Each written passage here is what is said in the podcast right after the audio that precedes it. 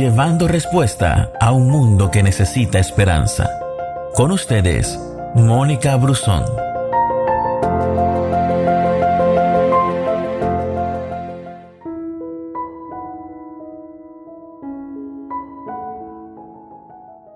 Dos días antes de fallecer mi madre, recibí un consejo de parte de ella.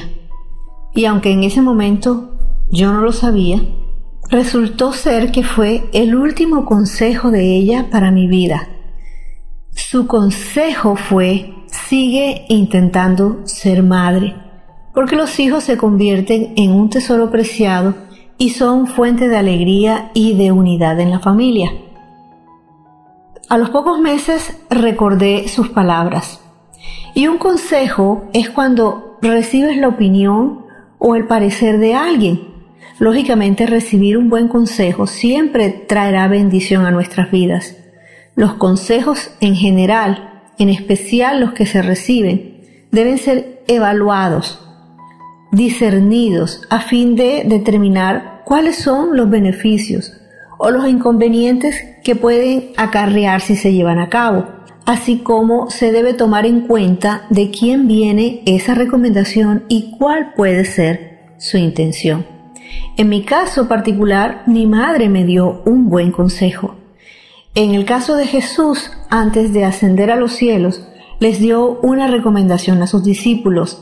Les dijo, les aconsejo que no se vayan de Jerusalén.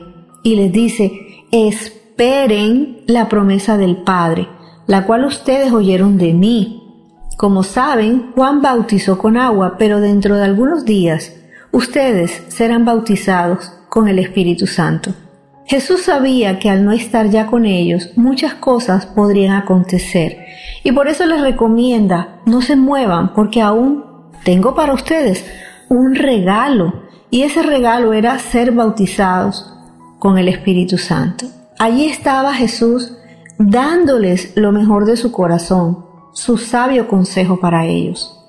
Tal vez el consejo hoy para ti sea, espera, no te afanes, sostente que yo tengo para ti un regalo muy especial. Dios no quiere retardar las promesas que tiene para nuestras vidas. Somos nosotros quien, en nuestro afán por avanzar, por conseguir, por controlar, tomamos decisiones y nos olvidamos del consejo que hemos recibido de su parte.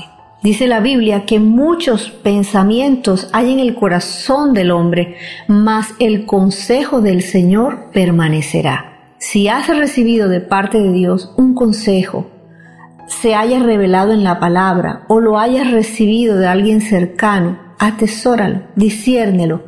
Todo buen consejo es digno de ser llevado a la acción.